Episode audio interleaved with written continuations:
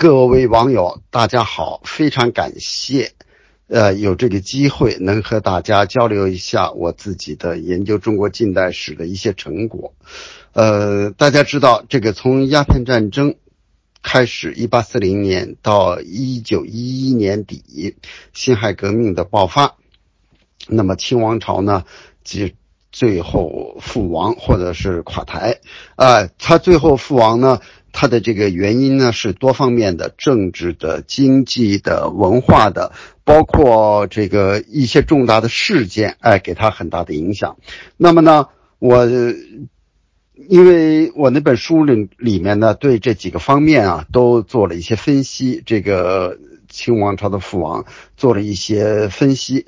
那么呢，因为今天晚上只有一个半小时的时间，那么我想呢，还是就集中于一点。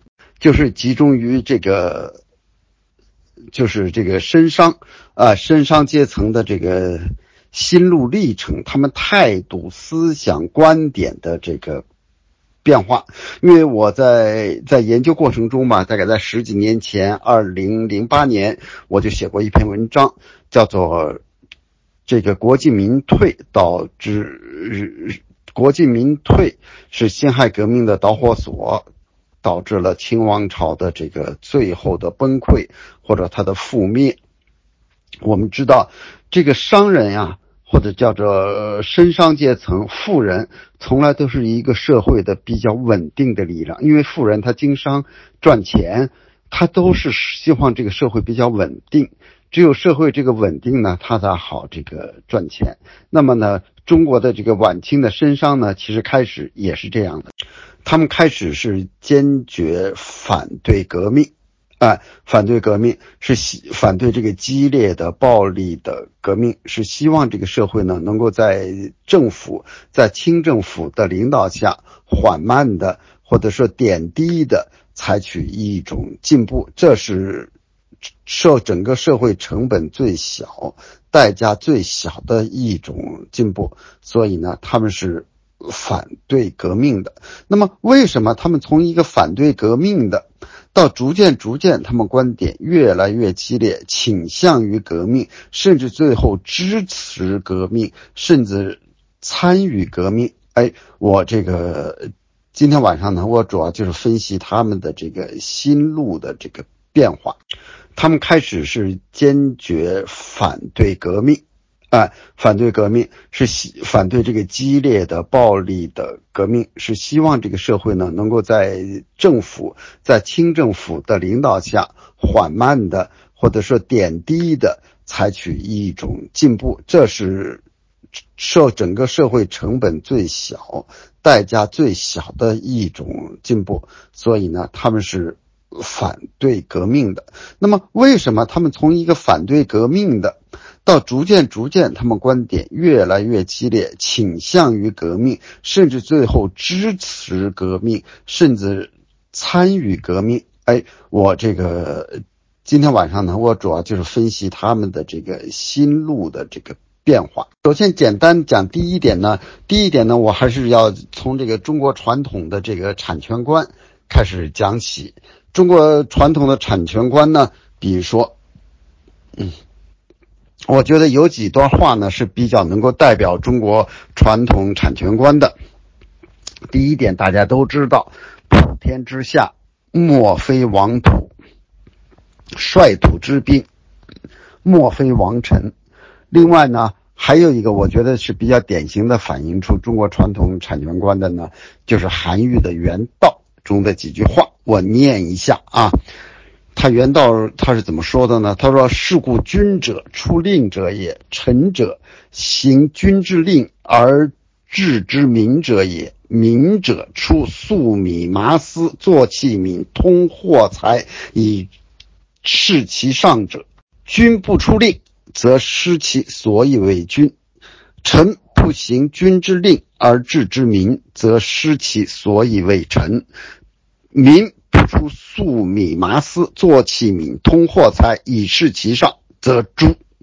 也就是说，哎，你皇上的职责呢？皇帝的职责，你就是发号施令哎，大臣的职责就是按照把皇帝的这个命令啊，贯彻皇帝的命令来管理老百姓，老百姓就生产各种东西，包括经商赚钱，完了之后交给上面。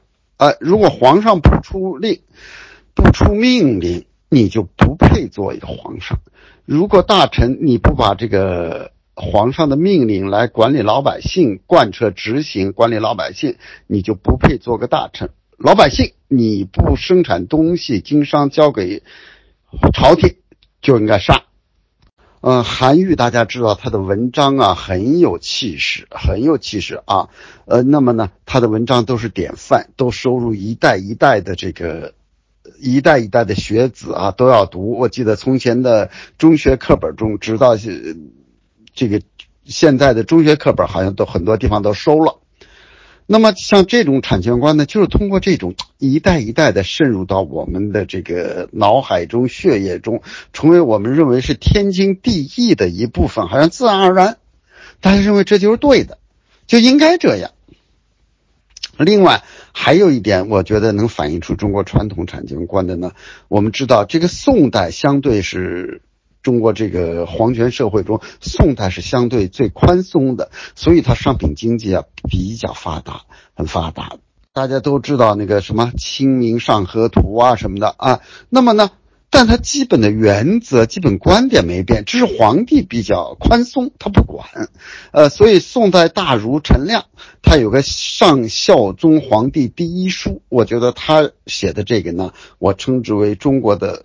四项基本原则，这个产权的四项基本原则，或者他说，皇上您得知道，他说兵皆天子之兵，财皆天子之财，官皆天子之官，民皆天子之民。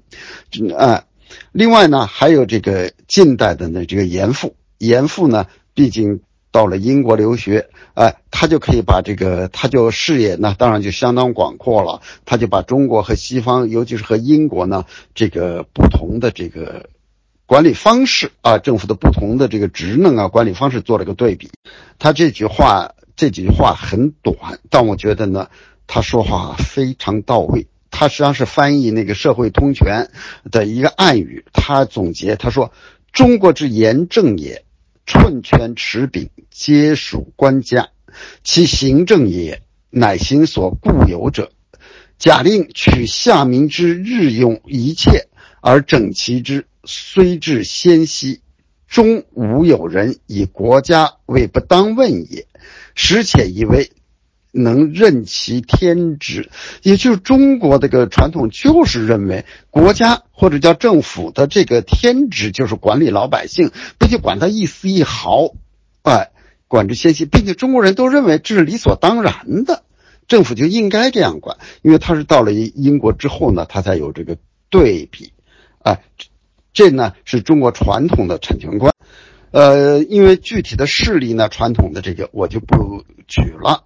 那么下面就讲中国这个绅商的产生，首先要用产生，你有现代绅商的产生，才能谈起他们心路的变化。中国谈起中国现代绅商的产生呢，就跟洋务运动脱不了关系，或者说是洋务运动。使这个中国为这个中国现代身商的产生啊提供了一个土壤。我们知道洋务运动，就所谓的洋务运动，就是用外国的机器，是开始是生产枪炮，后来是赚钱，但是这一切呢进展的都不顺利。我们知道林则徐，比如说经过鸦片战争，一八四零年呢，他呀魏源呀就提出要师夷长技。以制夷，这个今天呢认为是最正确不过的一个口号啊，在当年呢却受到了这个猛烈的抨击批判，呃，指着他这样是溃夷夏之防为昌乱之阶，哎，也就是说你还说敌夷有长处，啊，我们是华夏才是文明，敌夷都是野蛮的，你用他的武器，你说他有长处，这实际上就是这个。我们华夏和野蛮的这个敌意中间那道防线呀，就崩溃了。所以呢，清政府呢，并没有就是说鸦片战争之后就决定用现代枪炮、现代武器。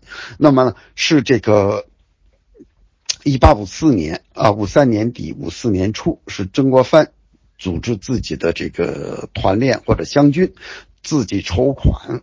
曾国藩是个实事求是的人，是理，同时呢，他觉得必须得用最先进的武器武装部队，这样呢，这个部队呢战斗力才强，所以他筹款能力很强。他从这个澳门、从广东买了几百门洋炮，武装了湘军。这时候呢，就湘军镇压太平天国的这个运动中啊，呃，这个镇压中啊。就显示了这个洋枪洋炮的厉害，于是呢，清政府也就允许用洋枪洋炮，也允许自己的部队，呃，包括八旗绿营用一些这种洋枪洋炮，但是呢，还是不许用机器制造。你可以买，可以用，不许引进机器制造军火枪炮，现代的军火枪炮。我们可以说是呢，兴办是这种是兴办这种新式武器的生产新式武器的这种现代军工企业，这个镇压农民起义、反对外患是非常重要的，可以说是关乎到这个王朝的生死存亡。但是呢，连这么一个简单的事情，或者说重要的事情，他遇到的阻力之大呀，超过想象。中国要不要引进大机器生产？哎，都受到了一些这个清流派或者叫做儒学这个大师们啊，当年的儒学的卫道士坚决反对。他们提出了呢，只要读孔孟之书，学尧舜之道，便可明体达用，何必令其习为机巧，专门制造轮船呀、洋枪之礼？就是说根本不需要这些，我们只要。读孔孟的书用好了，呃，学尧舜之道就能够战胜敌意，不需要自己再用他们的机器去制造什么枪炮、现代军工。这洋务派呢，尤其强调了这个立国之道啊，上礼仪不上权谋。根本之图在人心，不在技艺。有时候根本只要你把人心整顿好了，讲道德，讲这个儒家伦理道德纲常整顿好了，这种呢才是真正的立国之本。而引进这种现代的机器啊，自然科学呢，呃，科学技术就是破坏这个国本。可以说呢，洋务运动呢进行的阻力是非常的大。哎。比如说，我经常喜欢举个例子，就是说，李鸿章从一八六五年提出要用电报，呃，但是呢，就是不能实现，用电报来通讯代替这个马呀驿站，对一个王朝来说是非常重要的通讯，但是呢，当时朝廷就是不同意。不同意的基本理由就是说，这种东西啊，洋人可以用，第一可以用，我们不能用，因为洋人呢，他们是信耶稣基督，不知道有祖先，啊，不知道有祖先。我们中国呢是讲究祖宗崇拜，有伦理，有道德。电线之设，当时原话啊，说电线之设深入地底，横冲直贯，四通八达，地脉既绝，风清水旷。势必所致，为子孙者心何以安？也就是说呢，一安了电线之后，这个祖宗啊就会妨碍祖宗，因为我们的祖祖辈辈啊都埋在地下。那么呢，求忠臣，祖宗不安，祖宗不安呢，自然就是不孝。不孝呢，那么学国学有一句话叫做“求忠臣，必于孝子之门”，就是说用了电线，大家都不。忠于我大清王朝了，用的有什么好处呢？所以呢，朝廷呢实际上是这个李鸿章，在这个一八七九年，在直隶总督和这直隶总督和这个北洋大臣的位置上啊，他就没请示，自己让一个外国工程师从天津嫁到这个大沽还是塘沽炮台，一试呢觉得很好，于是呢，朝廷在一八八零年就同意了。啊，同一家电信，一个这种事情都要现代化的这种机器，像加个电报是最直观对朝廷有好处的，都要争论了十五年，啊，所以可见呢是非常的困难。但是呢，毕竟呢，洋务运动，如果我们从这个曾国藩一八六一年、六二年开始，一点点的造一些小东西。慢慢慢慢，机器工厂越来越大，买的啊，算起呢也经过二十年，所以呢，这个清末呢由官方办这个军工企业呢，是历史的不得不然。正是这些企业，毕竟是近代中国呀，在引进西方科学技术、文化、培养人才，因为他们这些学校、这些工厂啊，都附设一些学校。学习数理化，开创风气方面呀，起了巨大的进步作用。大机器的引进成为中国近代工业建立和发展的开端。这些呢，当然是有历史的合理性和正面作用，开风气。但是，呃，要强调一个但是，呃，这个官办企业，因为它都是官办的嘛，这种官办企业的弊病呢也很明显。这些官办企业呢，在体制上采取的都是衙门。都是政府的一个衙门，朝廷的一个衙门，不是独立经营的这种企业单位，而是政府的一个分支部门。比如说设总办、会办、提调，都是官职啊，类似于官场的级别，并且呢，他们直接受总督、巡抚和总理衙门的监督节制。这些官办企业呢，必然就是说。这种富裕人员啊，荣源充斥，机构臃肿。那么呢，许多人呢，因为和官有关系，让你挂个名，从那儿支薪，啊，拿拿薪水。官府呢，有时候也把它当做这个安排官员位置的一个地方。所以呢，贪污腐败也开始越来越严重，并且呢，管理呢也不是很好，生产效率呢也就越来越低。哎。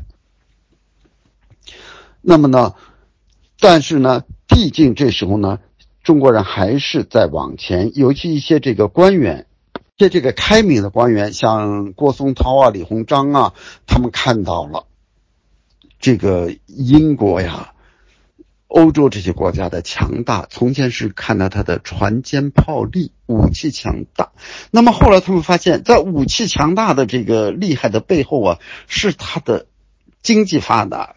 经济发达呢，就是他以工商为本，于是呢，他们就提出来要以发展工商。我们知道，这个中国传统儒家是强调农本，所以呢，这些主张刚刚露头就被批判了。哎，这种批判就说，这个重商富民的思想呢就被批判了。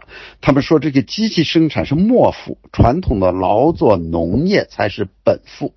现代工商业呢是末富，传统的农业耕织才是本富，所以呢，这个排斥拒绝机器生产和这个工商业固本，他们把这个拒绝机器生产呀和这个工商业和拒绝工商业现代工商业联系起来，这就是固本。他们认为西方的机器生产包括重商富民是舍本逐末，啊。他们提出来就是反对派提出来这种工商现代工商，尤其以私人经营现代企业呢。他说，行之外夷，外国则可，中国是不能这样的，因为中国的传统就是以民为本，只有以农为本，只有农才可以称之为民，呃，士农工商。如果大家都去经商搞工业，那就没有民了，啊，就没有民了。说，既然没有民，哪还有国呢？哎，可以说我们讲的这些，也就可以看到，以曾国藩、左宗棠、李鸿章的权势之强，他们在兴办生产新式武器的近代军工企业，对镇压农民起义、反对外患至关重要。可以说，关系这个清王朝的生死存亡。但遇到的阻力之大也超乎想象。那么无权无势的平民、无权无势的普通商人，在这种环境中根本不可能兴办近代企业，也就不可能产生现代的绅商。呃，这方面呢是有例子的，比如说呢，十九世纪七十年代啊，有些华侨商人在广东南海，因为广东那边华侨多嘛啊。他从越南呀，越南已经是法国的殖民地了，买回来一蒸汽动力的这个操骚骚丝厂啊，就被官方啊以这个不能办为由啊，就是朝廷是禁止的，把这些封闭拆除。啊，还有一些地方也发生过这种事情，一些私人富商就想办一些现代企业，但是呢都被官方禁止了。虽然上海租界附近也有中国商人办，但是毕竟是不合法的。我们可以说呢，我们这件事禁止商人办现代企业呢，我们可以引起我们的一些这个思考，思考什么呢？我们说。曾左李就曾国藩、左宗棠、李鸿章，他们是官员，他们办的是官企，所有权属于官家，朝廷让办不让办？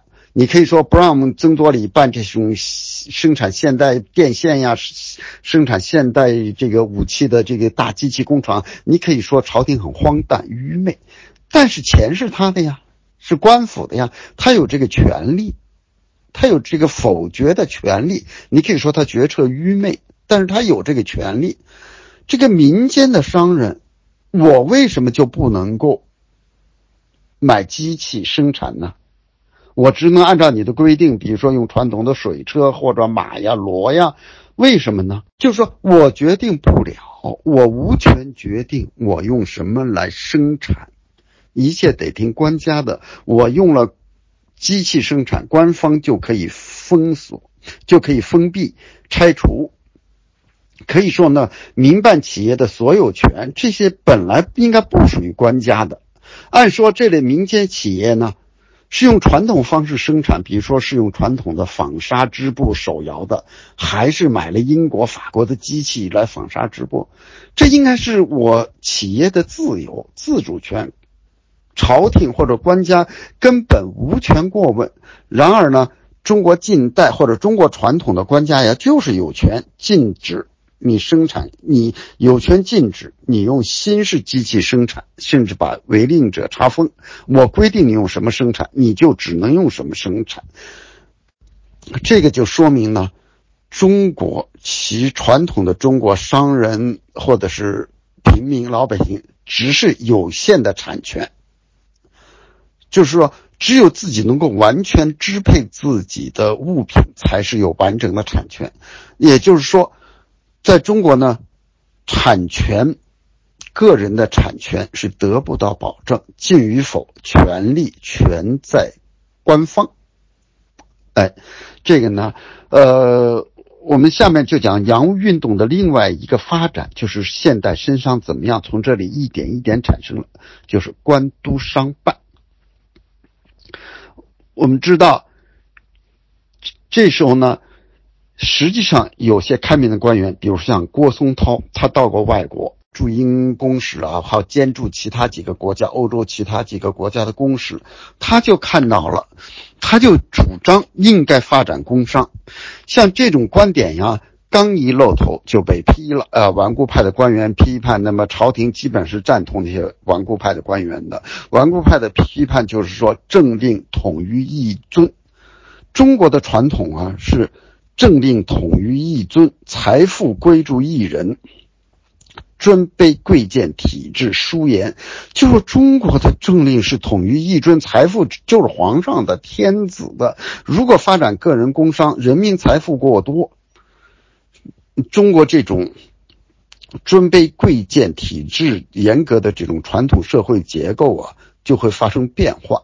所以呢，中国不能够让这个私人太富有。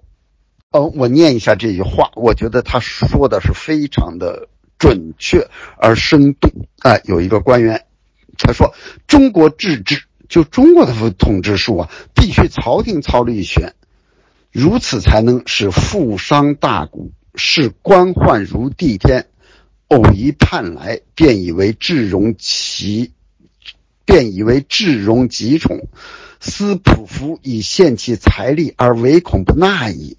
也就是说，中国你中国的传统就必须这样。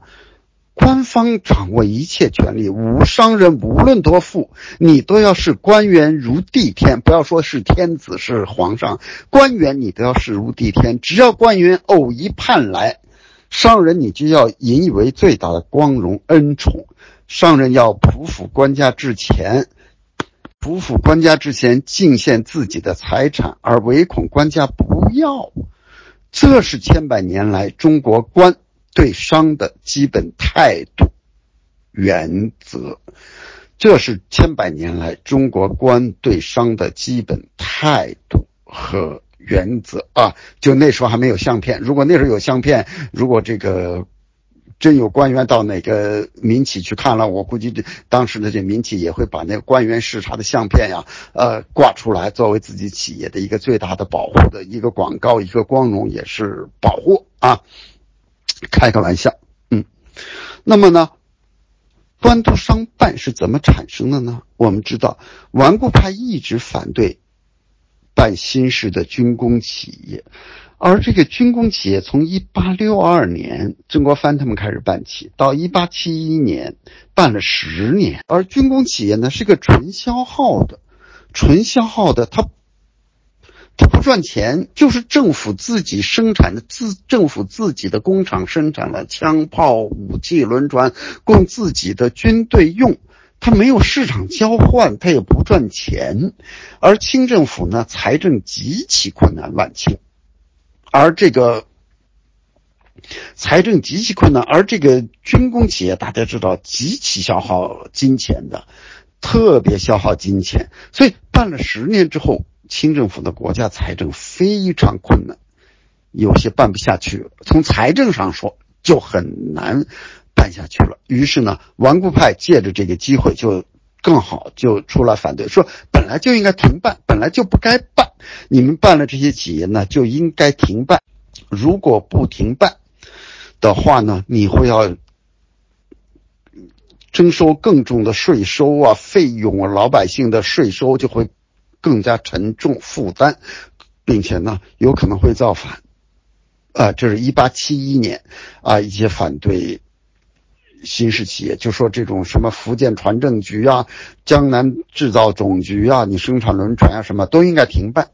这时候呢，曾国藩、左宗棠就坚决主张应该办下去，一定要办下去，呃，呃，一定要再困难也要坚持办下去，如果不办。如果现在停了，我们其实中国人办了十年，终于初步学会了，有一定的规模基础，学会了造枪、造炮、造轮船，虽然质量还不算很好，毕竟会了。如果现在停了，那中国呢？不知道什么时候才会造。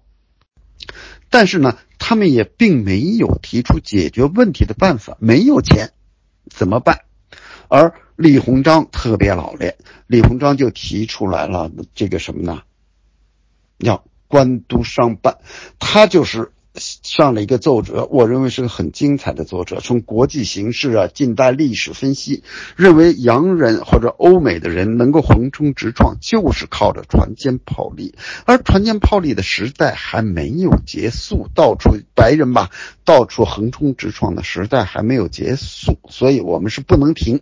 朝廷看了他这个上半段，就是分析不能停。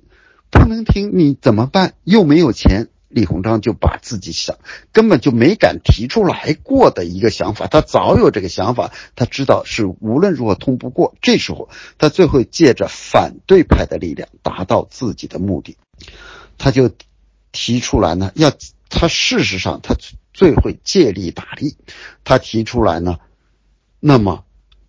没有钱，他也承认反对派说的是对的。你通过税收啊，增加税收，那个钱远远不够。他说没有钱就要想办法赚钱，怎么赚？用机器生产民用品，拿到市场上去卖，这才能真正赚钱。你想想，从前用机器生产军工品都被。遇到的阻力是极大，你用机器生产民用品，他就没敢提出来。而这一次呢，他借着反对派的这个意见，提出来自己的观点。这朝廷最后决定，一看也确实不能停，不能停，没有钱，没有钱，只能按照中国李鸿章说的办法来做。也就是说，李鸿章从具体分析财政问题，从财政紧张顺理成章的提出解决财政问题的根本是要求富，提出不仅要建造兵船呀，建造武器，更要造商船呀，设立民用的商用企业，煤矿啊，钢铁呀，创纺织啊，机器纺织啊，用民用企业。赚钱。那么朝廷同意了，最后同意了，但是这办这些企业都需要钱呢，朝廷也没钱。用今天的话说，就是只给政策。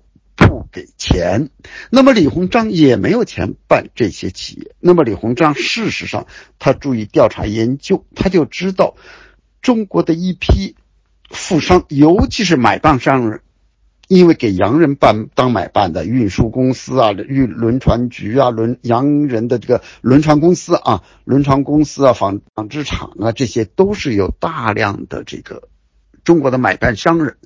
中国买办商人有大量的积聚了大量的钱财，又这个懂得现代经营管理，但是他们想办自己独立出来办，朝廷不许可，他们只能给洋人当买办。事实上，有的外资吧，用今天话说，已经通过股权交换，已经被这些中国商人买下来了。但是呢，由于朝廷不让他们办，所以注册还都是外国的。有的呢，比如说。英美啊，轮船公司在长江里跑航运，有的中国商人就买了船，挂靠在他们的名下。大家经商的恐怕我们在中国都很知很熟悉这个“挂靠”这个词儿啊，实际上早就开始了，近代就开始了。由于不让那些商人组建自己的轮船公司。这些商人也知道买现代轮船在长江跑航运是赚钱的呀，就买几艘轮船挂靠在英美的轮船公司名下，挂靠再上交一笔挂靠费。李鸿章对这些了如指掌，他就提出来跟朝廷一说，朝廷没钱，我也没钱，而这些人有钱，这些人有钱呢，还挂靠在外国轮船公司名下，每年还要交一笔吧。不算很小的挂靠费，他就说不如我们，因为他知道朝廷是绝不会允许说让这些商人办现代民用企业，嗯，他就说咱们官督商办，也就是说由官总其大纲，查其利弊，由由商人呢来经营管理，注册是官家的，是朝廷的，但是呢招商股由商人招股，有一点官本。大量的是商股，由商人呢来管理，主要实际经营呢主要靠商人。那样呢，李鸿章的这个建议啊，终于得到了朝廷的批准。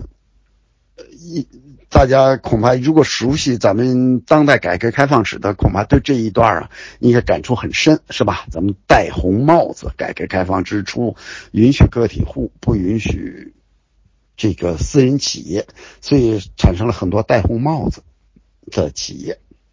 所以，一八七二年第一个这种官督商办的民用企业是什么呢？就是轮船招商局。轮船招商局，所以直到现在还有是吧？蛇口。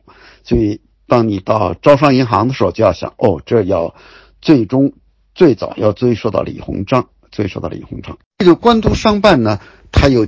标志的洋务运动啊，从求强，从前呢生产纯军工的，那就是求强，变为求富。那么洋务运动呢，一第一点从军工转向民用，从官办转向官督商办，从求强深化为求富。那么重要的一点，最后求富就是赚钱，赚钱追逐利润，参与市场交换，追逐利润就要。就要这个加强了这个企业管理，哎，就要加强企业管理，你要核算成本，这一套就更具有所谓的资本主义性质了。无论从管理还是从你追逐利润这个性质来看，啊，那么官督商办的这种由商人出资认股、政府委派官员经营管理的模式啊，在当时呢还是起了重要的作用。这个。李鸿章呢，招了一些，请了很多，用今天话说猎头啊，把那些几个著名的买办商人都挖过来了，连他们的人带他们的资本资源全部挖过来。由于他毕竟是官督商办，注册是官家的，你让他管这些，还得给他们任命一个官衔官职，这也是有传统的啊。官督商办呢，开始是用比。较现代的这个发行股票募集啊这种方法，所以呢，官督商办的方式啊，这种是近代企业在中国的诞生，促使了中国第一批资本主义的民用企业脱颖而出。中国最早的资本家就是现代身上，便是由这些投资者，主要是商人、买办、地主、官僚转化而来。因此，官督商办功不可没，并且很多地方一发现呢，官员发现这种官督商办也挺好。我只要官方只要出一点钱，注册就是官家的。啊，完了之后呢，还能很发财。当然了，这些企业今天没有办法细讲。这些企业在办的过程中呢，受到顽固派的这个弹劾呀、主断查账啊、派工作组啊，还是很多的，也有很多阻力。但总而言之呢，这些企业呢，还是办了几十年就开始了，就赚了很多很多钱。哎，各地都开始办。但是官督呢，是官督商办企业的成功之处。同时也埋下了失败的伏线。最大的问题是所有制不明。由于所有制不明，清政府呢从上到下都把这些官督商办企业呀看作是自己的资产，就认为就是管家的，欲取欲夺，经常呢无偿征所。说政府有什么需要啊什么呢啊？就觉得你就是我办的企业呀，你就是官家企业呀，你就得我，你就得给我钱，哎。另外呢，这些企业呢还必须向这个清政府提供报效。所谓的报效呢，就是官府公开的一种财政勒索。比如说，一八九四年，为了庆祝慈禧六十大寿，清政府命令招商局报销五万五千多两，开平矿务局要报销三万两。啊，所以从据统计啊，从一八八四年到一九一一年这二十七年间呀，光轮川招商局和电报局这两个企业啊，给清政府的报销就三百五十万两，相当于这个两局的这个股本总额的百分之六十。呃，由于这个，由于这个所有制不明，官方认为是属于官的，也也就认为你既然是我的，我就可以派人。到处了啊，派我的人呢，所以呢，所有制问题，这个所有制问题不明，说到底是就是产权不明，究竟是官府所有还是民间所有？啊，这个呢，我就不分析更多了，大家恐怕对这都知道。发展到最后了，那么大企业，商人认为就是我的，是我经营的，啊，那官方认为。你咱们查法律上的注册就是官家的，所以呢，这后来呢是这个产生了一很多严重的问题。我举两个个案来分析。第一个呢，就刚才举这个电报总局，一八八零年十月，李鸿章呢设立天津电报总局。我们讲过了，经过十五年的努力啊，提出清政府啊同意设立电报总局统。哎，这是中国近代电讯业事业的开始啊！天津电报总局，那么还有一个很重要的地方，上海。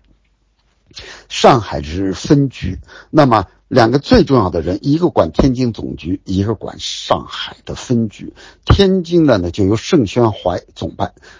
郑观应是买办商人啊，没有科举功名，一直他是这个广东香山人，就今天中山或者中山那的人啊，他一直是给英国人当买办，也被李鸿章招到自己的麾下，哎，李被李鸿章招到麾下。那么呢，他懂得现代经营，所以盛宣怀制定这个电报招商局的。电报局的这种章程啊，就是这个说说了，特别强调啊官方要提起，强调商得其利，官操其权，就是权最终的权利在官方这儿呢。因为盛宣怀是很了解中国的国情，他知道中国的风气是重官轻商，你尤其像办电线这支出，保护电线电杆不被。盗窃至关重要，民众如果知道这是官府的，就不太敢轻举妄动。如果是商家的事儿，原线的安全就难保，并且呢，电线呢数千里，跨越好几个省，完全靠各地官员巡守。地方官如果知道是朝廷国家的事儿，就不敢不认真巡守。如果说是主要是商人的。地方官也不会认真的派兵来巡守，无所以盛宣怀呢，就把他的拟定的这个章程啊南下，与上海分局的这个总办呀郑观应商商量。郑观应是一个受过英国这种思想这个训练的人啊，影响他是读了很多书，他也是这个官督商办中一个重要的人物。他就谈了自己的看法，他说：“你这种中国的官的权力就够大了。你章程中规定呢，你说这种最后你说官本永存，就是说，那今后就没法完全商办了。我们发展的再多再多，还有官本，尤其你中国只要有一点官本，官就会有决定权。用今天话说叫金股是吧？一股独大，尤其。”这个郑观云看到了，说认为电报发达之后，一定利润很丰厚，丰厚了之后，官方见到利润越来越高，很可能会不断压榨企业，甚至会没收。他说：“我们现在提出来这个呢，因为是李鸿章在背后支持商人，你能保证李鸿章永远在位吗？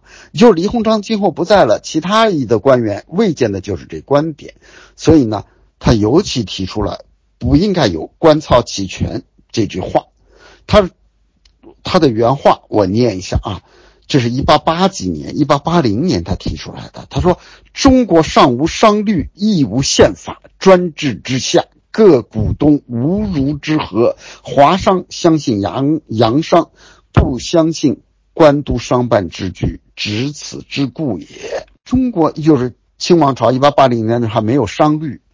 没有跟没有商律，也没有宪法，所以在这种之下，一般的华商啊是相信洋商，不太相信官督商办的。所以呢，尤其是你现在官操官的权力就够大的了，你还强调官操齐全，很可能赚钱之后，官方觉得哦这个企业赚钱，就把它没收了。关键问题在于。盛宣怀和郑观应的思路观点侧重度显然不同，但是吊诡之处在于他们两个人的思路观点都是对于国情有深刻的了解与认识，这是一种我称之为深刻的难以解决的这种结构性的矛盾，中国近代政治经济的一种结构性矛盾。因为确实啊，如果创办之初你不强调是官儿。电线电杆根本就没有保护，就办不起来这个事情，啊，就很难办成电报局。这是盛宣怀对国情的准确判断。另一方面呢，中国官权特别大，所以呢，官对商几乎为所欲为。那么呢，商家呀，确实也容易受到官方的勒索，甚至。被收为官有，这就是郑观应对国情的准确判断。嗯，所以历史呢证明了郑观应的远见。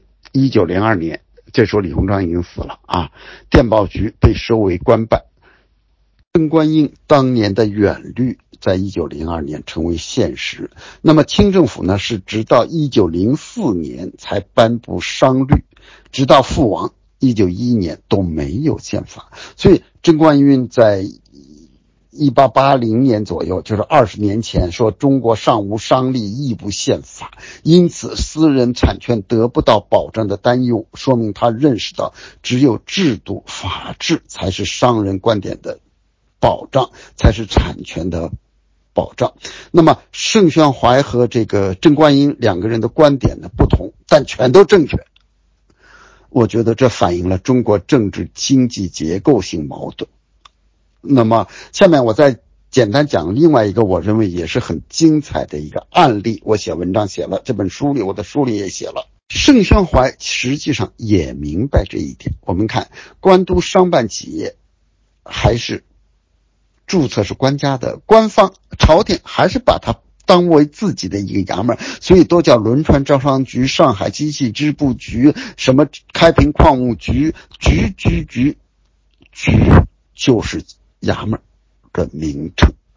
所以盛宣怀也知道这一点，所以呢，当时这个一八九，因为李鸿章呢办完上海不办完这个轮船招商局之后呢，又办了这个上海机器织布局，但这办了一二十年之后呢，一八九四年二月呢，由于一场大火，全部烧的没有了，那么李鸿章决定。还是要在原址重办这个上海机器织布局，从英国买的，从美国吧买的机器，呃，早早就是从美国买的机器了。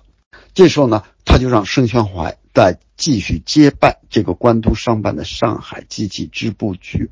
盛宣怀也担心，这是局是政府机构，以后的都是商贾为主，那么商人。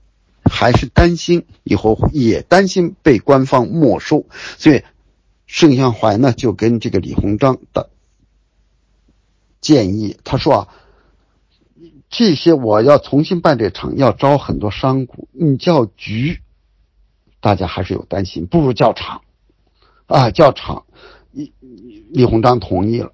从前的企业都是局，局是官方机构的名称，厂就是企业的名称。由局改厂，一字之意却是大有讲究。大家注意，有时候改一个字就大有讲究。那么李鸿章呢，同意了盛宣怀的方，盛宣怀就提出了，干脆我就不用上海机器织布厂这个名称，不用上海机器织布，不仅局要改，我干脆改个名，叫做华盛机器纺织。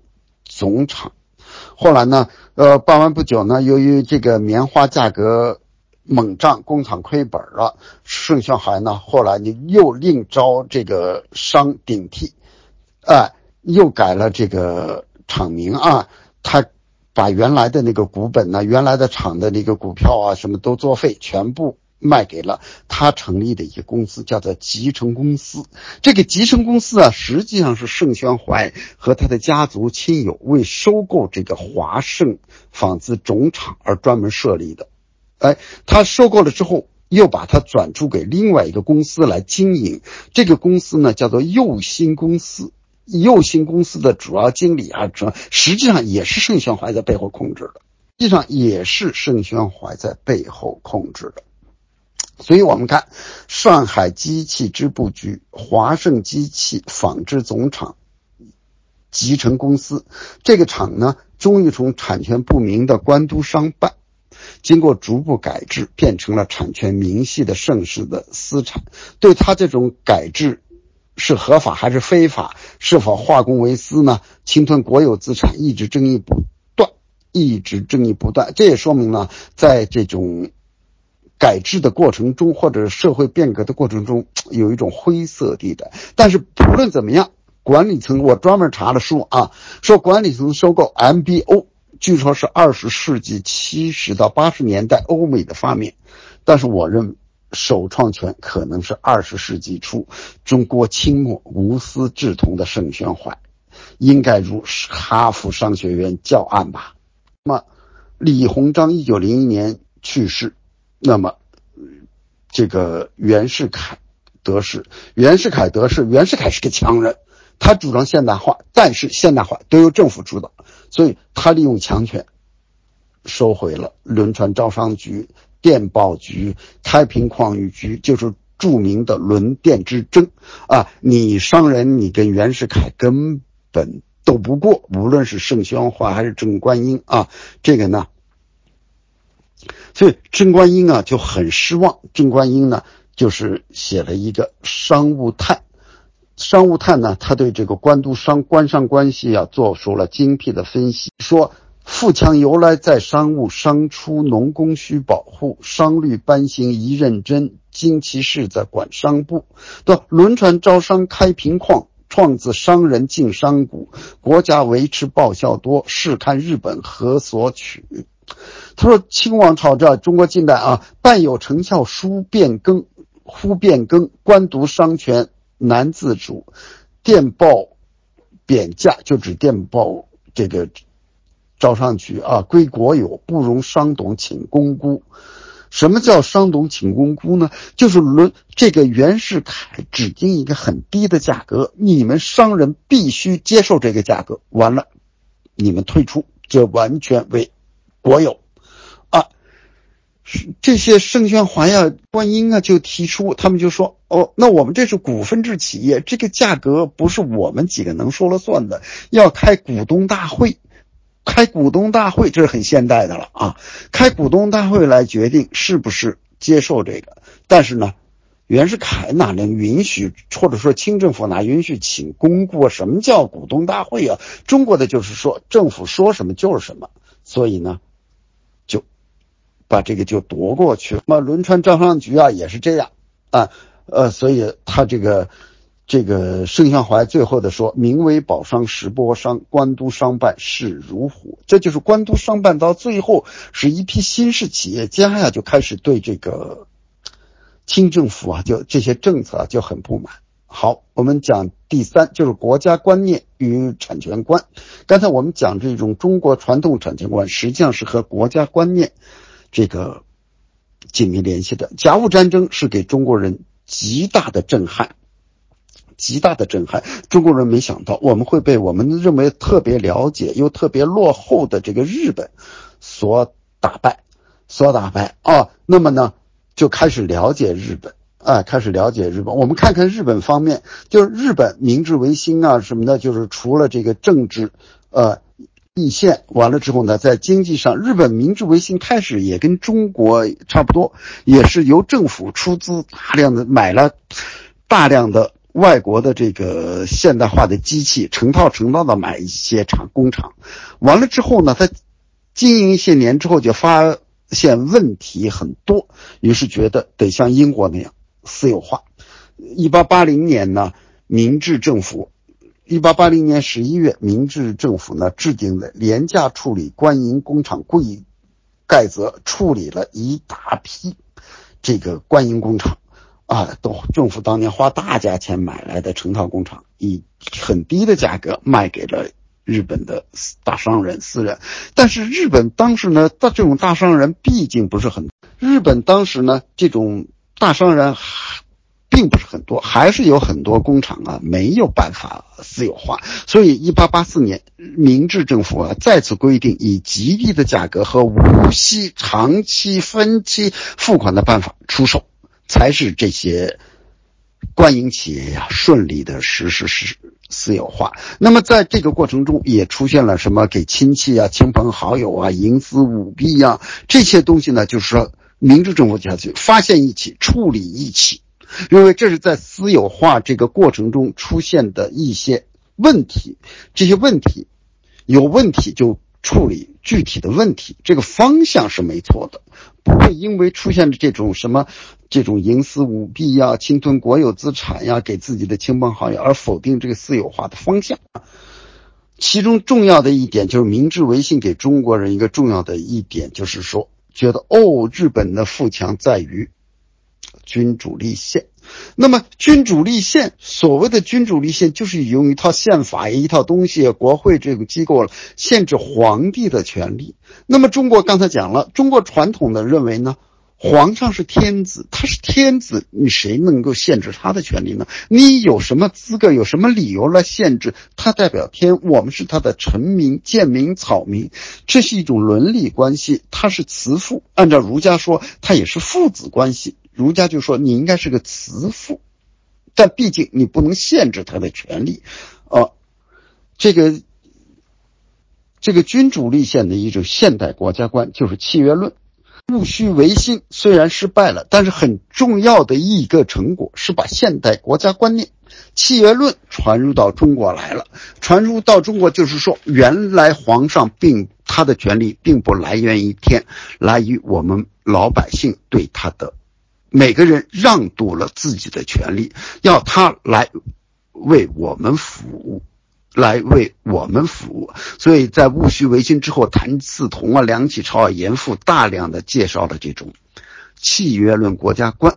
那么，契约论国家观现代观念一介入进来，那么结束了说的，原来我们认为皇粮，哎，这个皇粮国税天经地义，是皇上养活我们。那么，按照谭嗣同、梁启超、严复介绍的，他们写了很多文章。谈到了赋税，赋税就是人民用这点钱，出一部分钱养活皇上，来为我们服务。那么既然是这样，你就没有权利侵吞我们的资产。我们的产权，也就是说，接受了现代产权观，一些这个企业家逐渐逐渐接受了现代企业家，尤其是这个一八九五年之后，就是甲午战争之后，既然允许日本在中国到处设厂，也那么允许日本一个国家，其他国家你也就不能禁止。既然不能禁止其他国家在中国设厂，你就不能禁止中国的老百姓。办自己的现代企业了，所以一八九五年之后，中国的这种现代企业有个大发展，是现代身上啊，这时候有发展。那么发展其中呢，有一个标志性的事件，就是身上的崛起。身上崛起有个标志性事件，就是从一就是庚子年间的东南互保，因为皇上迁来，比如说皇家。中国的从来认为天下是我的家，天下理所当然的，我让谁当皇帝，皇位的继承，这是此朕家事不容他人智慧，这是我们家的事，谁能够？嗯，其他人没有权利来干预我们皇家的家事啊。但是呢，我们知道这个慈禧呢，在一九零零年左右决定呢。要废光绪，废光绪，没想这本来认为是皇家子镇家事的事情呢。第一个表示公开表示反对的，恰恰是个商人，一个上海的商人叫金元善，并且呢，他的这个表态呢是发动，还发动了一一千两百三十一名人签字，有维新派人士，有商人，都签字反对废光绪。你说商人开始对皇位继承表态了。一九零零年，哎，那么这时候呢，许多绅商，包括张謇呀，他们都参与其中。东南的绅商力量已经比较强大了，他们和当时刘坤一、张之洞经过张謇他们的运作，哎，刘坤一啊、张之洞、李鸿章最后决定，我们东南自保，我们不和洋人开战，啊，其中起了重要的，因为没重要作用的，恰恰是张謇他们。中国的商人开始起作用了，商人在这么重大的问题上开始表态，而这些呢，呃，像这些官员敢于东南互保，其中重要的一个呢，是由于有这些东南的这些商人的支持。事实上，用今天的话说，这些东南，我们看，我还有一本书专门谈到这个啊，这些商人。哦，我有个《中国切片》这本书，专门这些商人实际上用今天话说，就是这些督府的智囊团，只是没有一个固定的名称而已。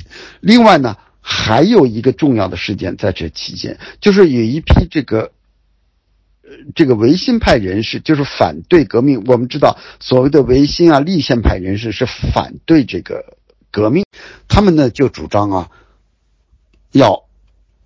解救光绪，武装解救光绪，他们在这个上海啊，成立了中国国会，啊，有维新派人士，有一点革命党，还有这个刘坤一、张之洞的幕僚，还有很多商人啊，在上海成立了一个中国商会。其中，这个维新派的一些比较激烈的，像谭才常啊，组织了自律军，准备啊，用武装秦王。用武力去把慈禧、把光绪啊解救出来，但是呢，被这在一九零零年八月吧，二十几人都被张之洞杀害了。这件事情实际上，我觉得他的一种潜在的影响，因为从前主张搞改革的人，主张搞改革的人认为这个朝廷不行，慈禧不行，但是很多开明的大员、大臣还是能起作用的。那么张之洞用这么残忍的手法。把这些要去解救光绪的人给镇压了，是有一些人也开始对觉得恐怕改革这条路不一定行得通，连张之洞都采取这么激烈的说法。总而言之呢，一九零零年，从一个商人对皇位废立公开抗议，到东南士绅呀策动了对抗中央的东南互保，标志着这个绅商的崛起，成为中国政治生活中不可忽视的重要力量。这个力量呢，将迅速的改变、重塑清末社会的权力格局。啊，经过一九零零年的锻炼和考验，他们更加成熟，因此才有两年，因此啊，才有两年后，一九零二年上海商业会议公所宣告成立，这是近代中国第一个商会。在未来的十年，他们的作用会越来越重要，甚至是决定性的。这时候，中国你看，经过了这个。庚子之乱，签订了辛丑条约，对于中国来说，面临着一个选择：为了是改革，还是革命？是由下而上暴力的革命，还是由上而下有序的改革，实现宪政？这是中国面临的两条道路的选择，商人也面临着。这样的历史选择，有个湖南商人叫于之墨，他选择了革命。于之墨留学日本，一九零二年春呢回国，先后在这个国内的一些地方啊办厂，啊办工厂，尤其这个机器机器这个织布厂，所以说湖南的机器织布啊，还是从于之墨是第一个。第一人，但是呢，事业发达的于之墨呀是坚决主张革命的。一九零四年初，黄兴在长沙呀创立了革命的组织黄兴华兴会，于之墨是首批会员。呃，一九零五年八月啊，中国同盟会在日本成立，于之墨就在湖南组建了同盟会湖南分会，任首任会长。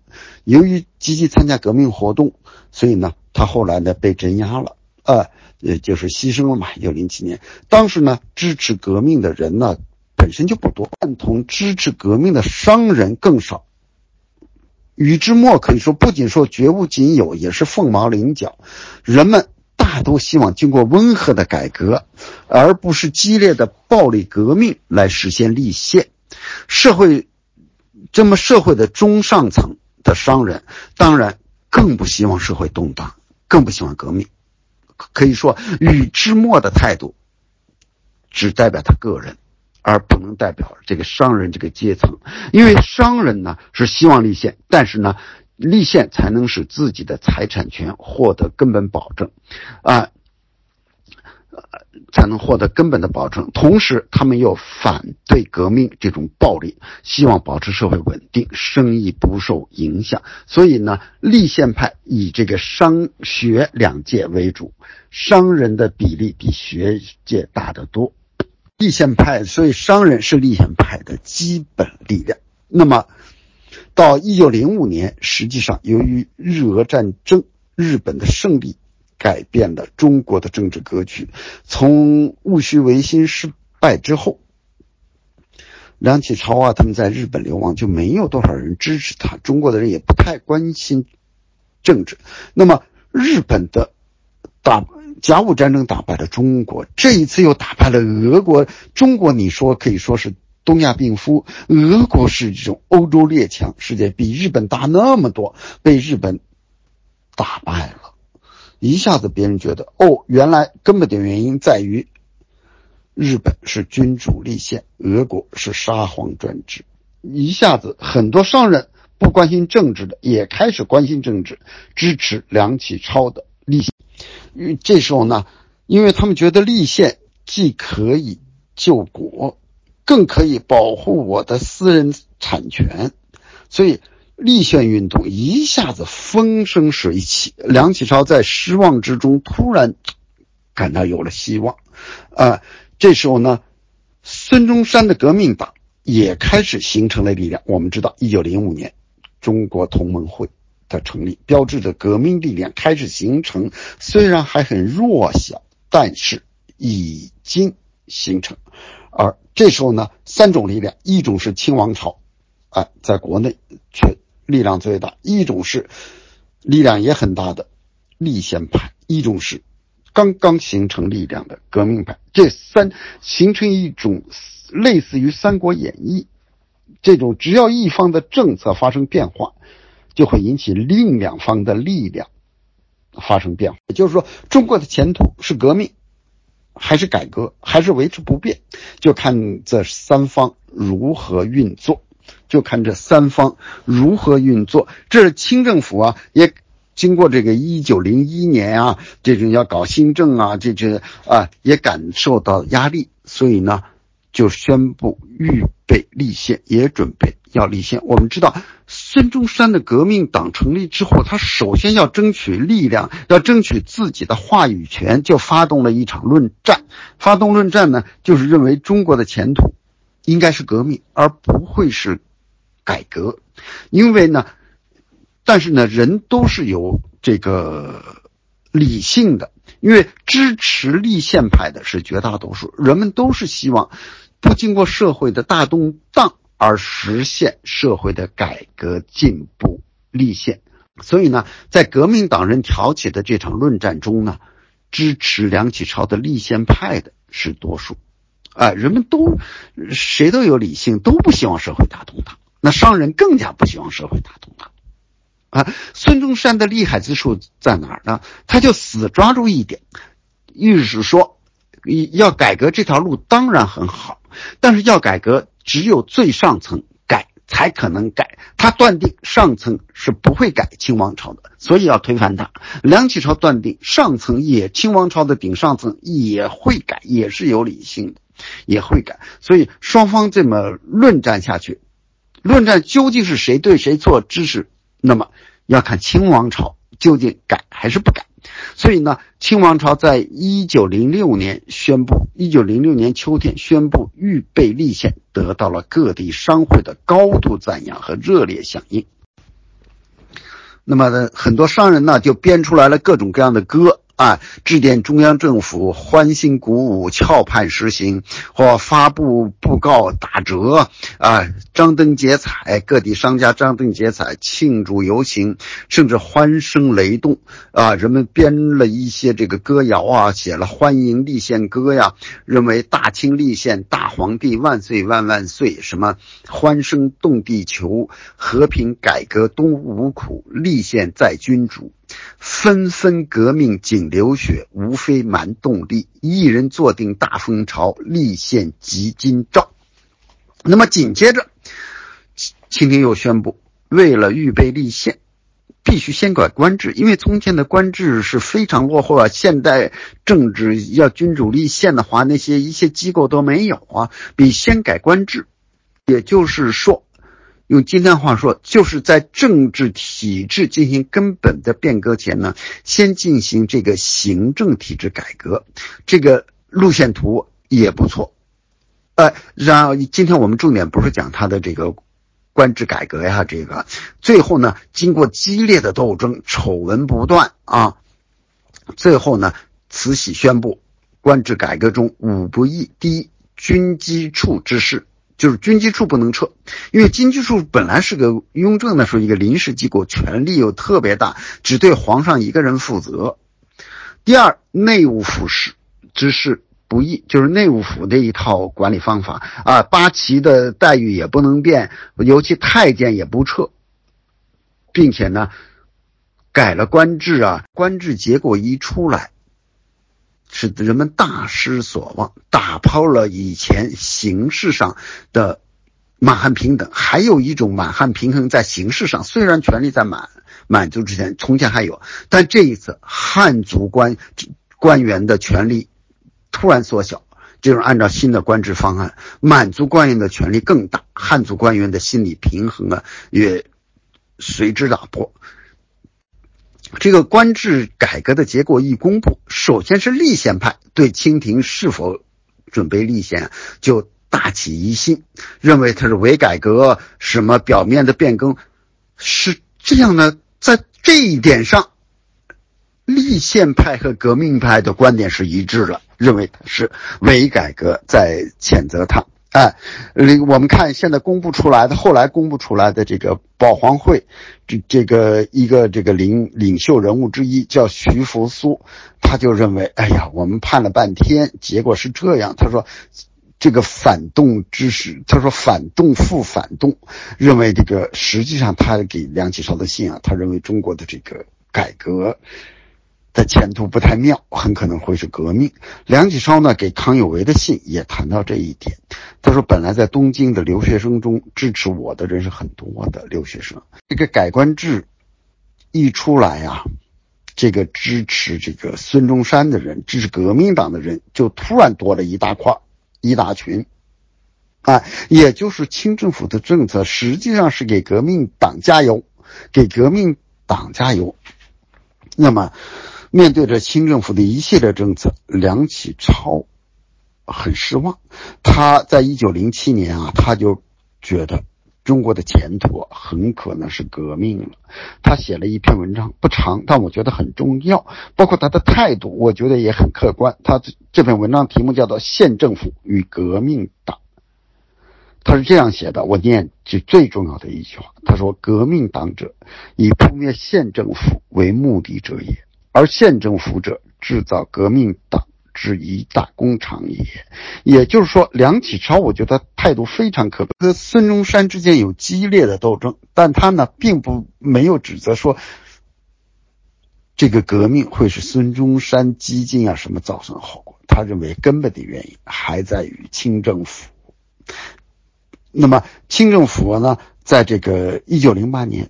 又公布了一个钦定宪法大纲，这个钦定宪法大纲一出来呢，它的这个皇权呀，比日本明治宪法规定的天皇权力还要大。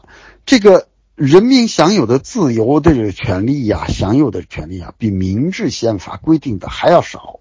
明治宪法规定十四条，清政府规定只有九条，并且还把这个只作为附录，因为按照中国传统观念。皇上是天子，怎么能和臣民的在一起呢？并列呢？所以这一下子又是这个立宪派起来批判这个，起来批判这个宪法大纲。很多商人呢也对这个感到很失望。啊，那么梁启超，我觉得他分析的最到位。他说，之所以会这样。就在于制定宪法是由皇家一家制定的，制定宪法应该先开国会，国会是各个阶层的代表在那里互相讨价还价，最后达到一个均衡。简单说，就是各个阶层达成一个大致，各个阶层都满意的大宪章。结果你不开国会，就皇家自己制定个宪法，可不是就皇上的权力最大。实际上。这个清政府现在面临着一种公信力的危机，啊，公信力的危机。这个政府政府的谎，所以很多有后来的有些研究者喜欢去分析这个清政府究竟这晚清这时候是真立宪还是假立宪，啊，因为主张是真立宪的说，这个宪法再糟糕，中国千百年来没宪法。他制定这么一个大纲，总比没有强，并且还成立了一些机构，虽然不是什么咨议局啊什么的啊，这些虽然不是一个正式的立法机构，但毕竟有了这个雏形了，可以今后发展。所以呢，可以说他是真立宪。认为他是假立宪的人说，首先他就没有。连日本的明治宪法他就没有达到。另外呢，那些机构没有一个是真正的这种议会性的机构，无论是地方的还是中央的，资议局、资政院，所以他是在拖拖延时间、假立。我认为呢，说他是真是假都有道理，就看你把标准定哪儿了。标准定低一点，我说他是真的；标准定高一点，说他是假的。嗯，但我认为。这样去判断它真假意义实际上很有限。我认为呢，我的研究历史的方式，我的思维方式叫这时候呢要看它的社会基础，认为它是真是假，这点最重要。如果它的社会基础就是这些身商，认为它是真的，哪怕它是假的，它也维持得下去。如果这些社会基础认为它是假的，啊，哪怕它是真的，它也维持不下去。这就是。他的社会基础看他是怎么样了。最重要的看他的社会基础，认为他是真是假。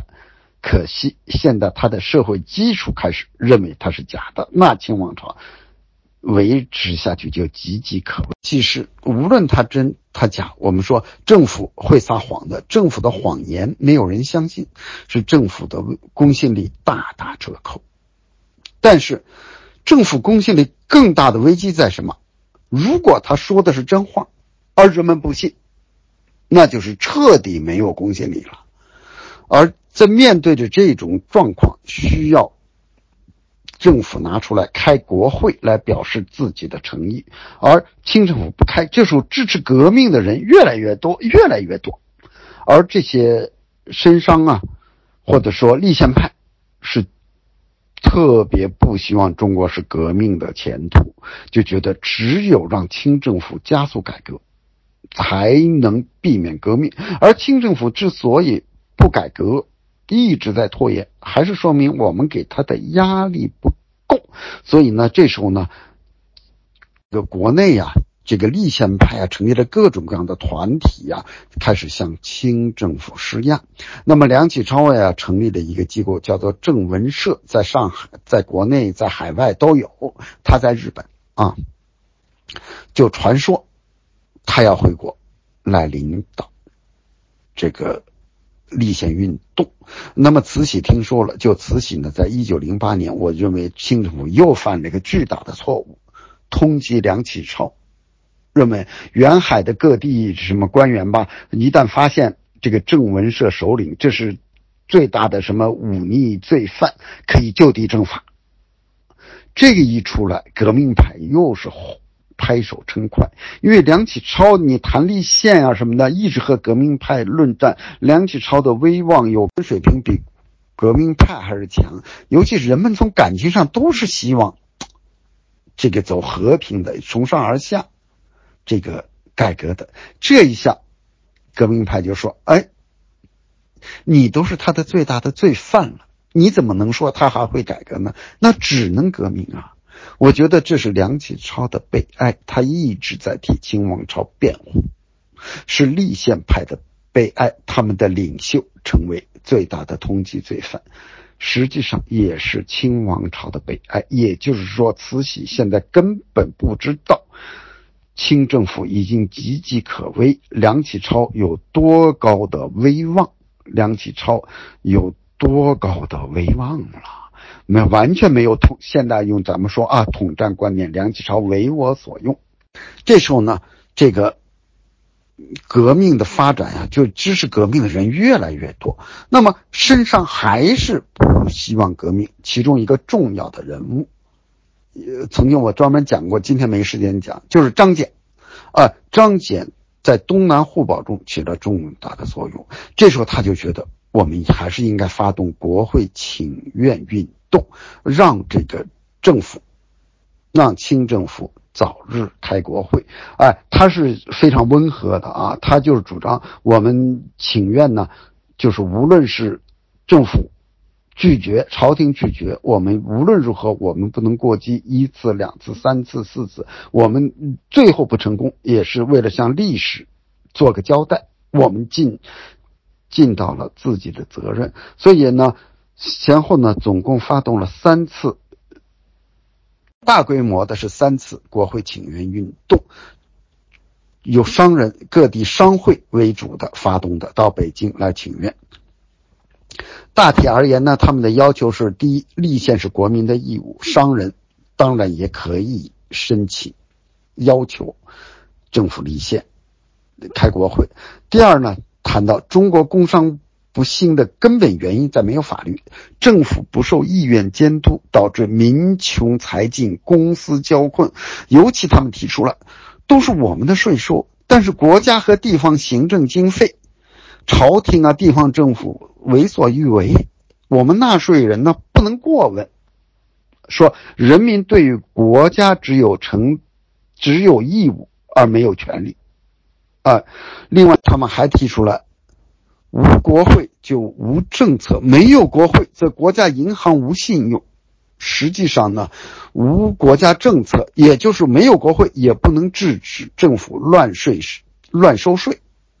哎，他们提出来，就是说，以国家掌握银行是个很可怕的事情，因为政府一有经济困难就印钞票，稀释所有人的财富，应该由国会来控制银行。这是一百多年前他们提出来的，啊，所以呢，他们。就经过了三次，是一九一零年先后，他们觉得这个情况比较危急了。一九一零年呢，发动了三次，一次比一次规模大，一次比一次规模大。那个清政府呢，就是你人越多，我越采取一种激烈的手段对待这些绅商、这些商会请愿的商会的首领。你一用激烈的手段对待他们，那么这些人呢，也就更加。激烈化，可以说中国的这种商人呢，也就开始激进化了，开始激进化了。那么，比最后一次呢，大规模的是第三次，是一九一零年的十一月份了。这时候呢，这个上海的国会请愿，这个商会请愿代表团啊，商会的是由副会长叫沈曼云，因为上海呢是中国这个。民营资本家最大、商界势势力最大的一个地方了啊，他的商会力量最大。他那个求见这个庆亲王奕匡，希望这个开国会，尽快开国会，因为他我们都知道现在革命形势在迅速发展，只有开国会能够避免革命。但是呢，庆亲王他完全不不，完全不理会，根本就没有意识到形势的危机，拒绝了，言辞拒绝了他的要求。所以当时这个沈曼云呢，就觉得我们不请愿了，请愿还没结束。其他的一一些商会呢，就问，请愿还没结束，你们为什么上海的就要走了呢？上海上回沈曼云的回答就是说，向他请愿意味着我们还承认他。觉得我们不能跟他在一起。沈曼云说的几句话是很意味深长。他说：“浮水将沸而犹豫不知，天意难回，请从此之。”就锅都要开了，清政府这个犹豫还根本不知道呢，这就是天命了。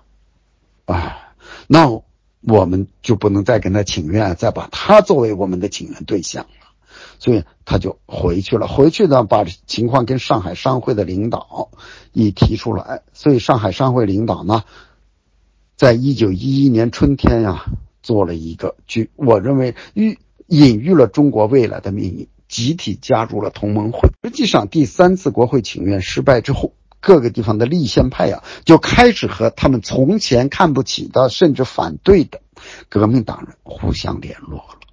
互相联络了，对这个状况，清政府还是完全不知道，完全没意识，还认为只要我有兵在就可以。相反，在一九一一年的五月八号，他还是感到了某种压力，说我先搞改革，成立内阁。他成立了一个火内阁，这个内阁呢由十三个人组成，九名。满人汉人只有四名，就是九名满人中有七名为皇族成员，违背了这个立宪国会的一个基内阁的基本原则，人们称之为皇族内阁。啊，这个皇族内阁呢，实际上向世人宣示了他的立宪只是一个幌子，据至少大多数认为。皇族类可以成立，大多数包括商人认为你的立宪只是一个幌子，实际上你不放弃一丁点权利，所以商人阶层非常愤怒，哎，呃，许多人越来越多的商人倒向革命，倒向革命，而好像清政府觉得这还不够，帮革命党人帮的还不够，清政府在皇族那个成立的第二天，由于跟美国银行团签订了。大量的贷款合同，宣布把铁路干线国有，因为从前要修铁路没有钱，就允许让你们民间来修，民间来修。这时候铁路干线他有钱了，知道铁路干线是能赚钱的，就提出来铁路干线收归国有。当然，收归国有是志凯当年对轮店一样，给你一点钱，价格很低，让你把你的股权让出来，让给国家，让给朝廷。这一下，这个全国的商人呀，就这个几乎要反了啊，废反迎天，可以说。张謇看到了这个危险，张謇呢，就是给这个上了一个奏折，呃，他这个奏折很长，我就不具体讲了。首先，他从法理上论证了这是。借外债和铁路干线国有的不合法，并且呢，向朝廷说明实业与法律的关系。我念一下他的原话，因为比较好懂。他说：“实业之发达，必持有完备之法律，以为监督保障。内地各种移举之实业，旋起旋灭，非法律不备，即用法不善，那实践都不长。”他感到这个政策铁路国有的非常的危险，对这个朝廷。最后他警告说，这件事情大计休官，渤海四书啊，唯宜交兵。但是朝廷对这完全没感觉，对张謇的劝告，啊，这时候保路运动风起云涌，梁启超就从法律层面抛弃了铁路国有的政策，呃，他说。政府和人民各有主权，各有权利。哎，他确实，他说，既然你允许了人民修自己的、建立自己的公司、修铁路，你要剥夺这个，必须经过一个合法的程序。这合法的程序，你就是经过国会。那没国会，一个圣旨，圣旨是什么？所以我那篇书里面专门有一小节分析圣旨的非圣化。就清政府还是坚持传统的产权观念，认为只要发一个圣旨就行了。梁启超代表着这些现代新商说不行，剥夺私人财产，国家可以剥夺私人财产，但是得经过国会，经过一套程序啊，还要给予补偿啊。这时候呢，革命党人宋教仁也是。从这个角度来论证的，和梁启超啊他们的论述是一样的，只是说，这个形式，革命党人宋教仁分析的观点和梁启超一样，但是最后说，你们可以从这件事情就可以说看到，他什么叫立宪，什么叫从上而下的立宪，根本是行不通，只有革命。而宋教仁和梁启超还提出了一个。以这个从法理上和事实上批判了这个，认为铁路国有是有道理的。因为呢，当时呢替清政府政策辩护的有人就说，那日本和德国当年也是民营铁路，后来收归国有了，是国营铁路。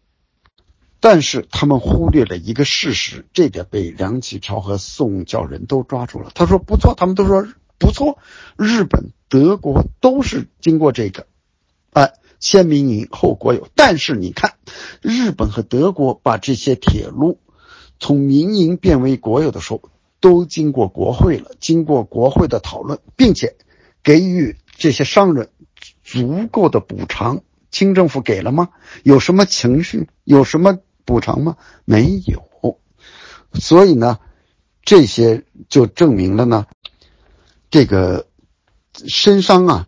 已经接受了一个这个最现代的产权观、现代的国家观和现代的产权观念，所以在这个一九一一年三月份，孙中山经过好几年的准备发动的广州起义都失败了，而一九一一年十月十号，他都不知道武汉武昌枪响。辛亥革命居然成功了，成功的根本一点就在于，革命政府刚一成立，湖北最富的商人，立宪派首领汤化龙表示支持。你只要有商人有钱，啊，维持社会的正常运转，这个政权就能长期成立了。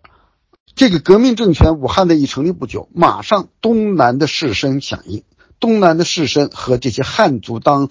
总督啊，巡抚的都互相一配合，马上南方多少省，哎，就这个宣布独立了，在这个二十多天啊，就纷纷独立。呃，今时间不够，我就这个就不用细讲具体过程了啊。所以我认为，这个辛亥革命之所以成功，决定的因素不是革命党人，革命党人只是起了一个导火索的作用，最终的决定是这些身上这个社会的基础中间，他们支持清王朝，革命党人发动一次革命又怎么样？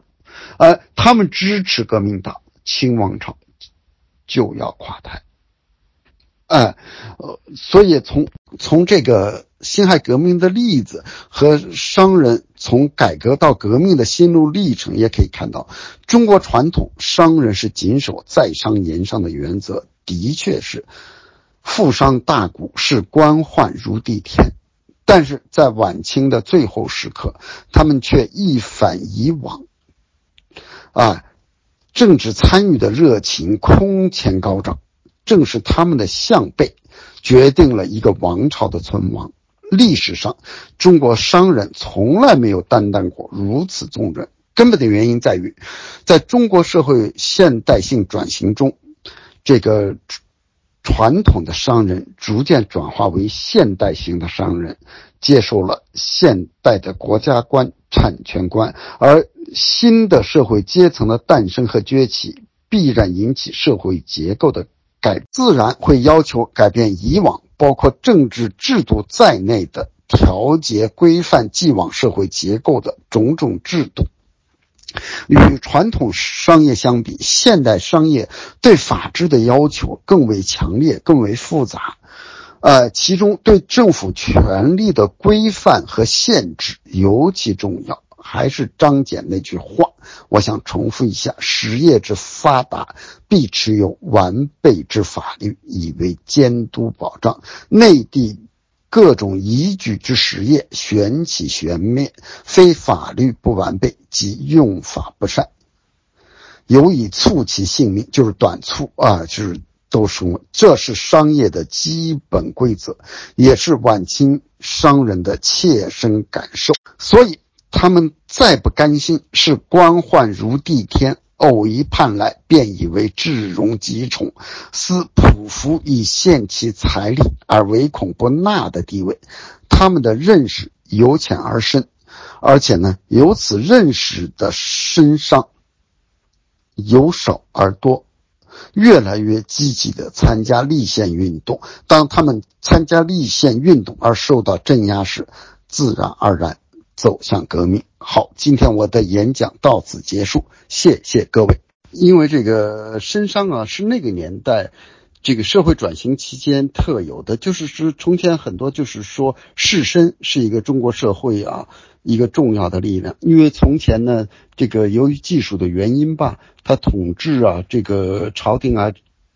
对基层的统治，往往要通过这个士绅来这个统治。当这个士绅后来呢，从前是看不起商人的，但后来有些士绅又有一部分地方权力的改变成商人了，又有公民，又有一些嘛，呃，变成经商了。所以呢，把这种人呢又称之为绅商。我认为现在呢，四九年之后，从比如说啊，在四九年之前，像这个卢作孚。就很有这个绅商的这个味道，但是呢，从这个这个四九年之后，公私合营就把整个资本家阶层啊，就把整个这个像资本家呀，像这个商人呐、个体商人呐这种都已经给消灭了，所以也就谈不上这个绅商了。我觉得呢，这个这个个人权利，实际上现代性转型的一个标志就是说。个人的产权有没有保障？啊，是否得到保障？另外呢，我顺便说一句，刚才有个网友提出工具理性，哎，我觉得这个我本来观点里面有，但是我刚才讲的时候没有讲到，就是包括这个从梁启超立宪派一直到张謇，辛亥革命刚爆发的时候，张謇也是坚决反对的，啊，他是反对辛亥革命的，但是他发现镇压不了了。他又决定这个参与和支持，也就是说，这些人从他们反对推翻清政府，他们并不是从价值观念的角度觉得他代表了天，代表了权力的正义，我们要支持他，是从工具理性的角度觉得没有这个朝廷，中国会乱。呃，那么一旦发现这个工具不行，我可以再换一个工具。所以呢，这时候他们反对推翻清王朝，并不是说从价值上觉得我要忠于他，他代表了天，他有一种统治的神圣性、合法性，只是从工具理性的角度说，没有他中国会乱。所以一旦发现控制，当他已经不可能这个继续统治中国的时候，或者说继续存在的时候，他们马上就变为参加革命。觉得张謇呢，因为他又办了很多实业，啊，备了办了非常非常多的实业。另外呢，他确实关心国家的命运啊，啊，他不仅仅是为了自己的企业啊，他关心就是说他是这个立宪运动这个商人参加立宪运动最开始也是最重要的策划者。也就是说，张謇他是爱国。企业家，他不是爱朝廷企业家。呃，我讲到这个官督商办，这开始的时候是有利于发展的，但到后来产权意识混乱之后，就到后来，我讲到了这个官督商办开始是有利的，但是等到后来越发展越大，这个产权不清啊，就。带来很多麻烦，很多混乱。实际上，改革开放的时候不也是这样吗？你相对于不许不许私人投资，不许有这个民营企业，那时候戴红帽子，无疑是一种进步，是一种突破。你没法把整个制度、整个体制改了，只是想办法绕开它，或者再钻个小眼儿。但是完了之后，发展了之后，需要如何的产权明晰？这时候就带来很多问题，比如说一些改革，有的改制啊，有的改制改的比较成功，像这个联想啊，像娃哈哈呀，像那个健力宝的那个叫李经纬吧，他就哎就没有成功。也就是说，在中国，如果当个这个大企业家吧，同时应该是一个。政治家就是说，对政治应该有相当的了解。什么时候可以改，什么时候不改，哎，要看这个这个大的这个环境、政策、政府的环境、基本的导向。我觉得东湖锦鲤网友提出来的这个呢，实际上就改革开放初期就是这样了，已经搞了一些。几乎全部都是红顶企业啊，要不然是挂靠在一个国企的三产、政府事业单位，甚至政府单一部位都可以办这种三产吧。所以三产好多都是私人办的，由于不许私人办，它只有挂靠啊，挂靠完了之后，有的是怎么样要产权清晰化，呃，这是一个很复杂的事情了。觉得中国已经走完了这一步，就不要再倒退回去了。我觉得，如果这个我回答一下这个义律杂谈群友的这个问题，我觉得问的非常好。因为那个国企与民企，如果两个都是作为市场交易中权力主平等的两个主体，那么互相我掺你，你掺我，根据商业的需要都应该没问题。但是以这个前提就是必须有严明的法。治环境对双方同样的，双方的主体是一样的，主体平等的。如果没有这个保障，那么今后怎么样，或者一个一个具体的这种参股的企业怎么样，我觉得就很难说。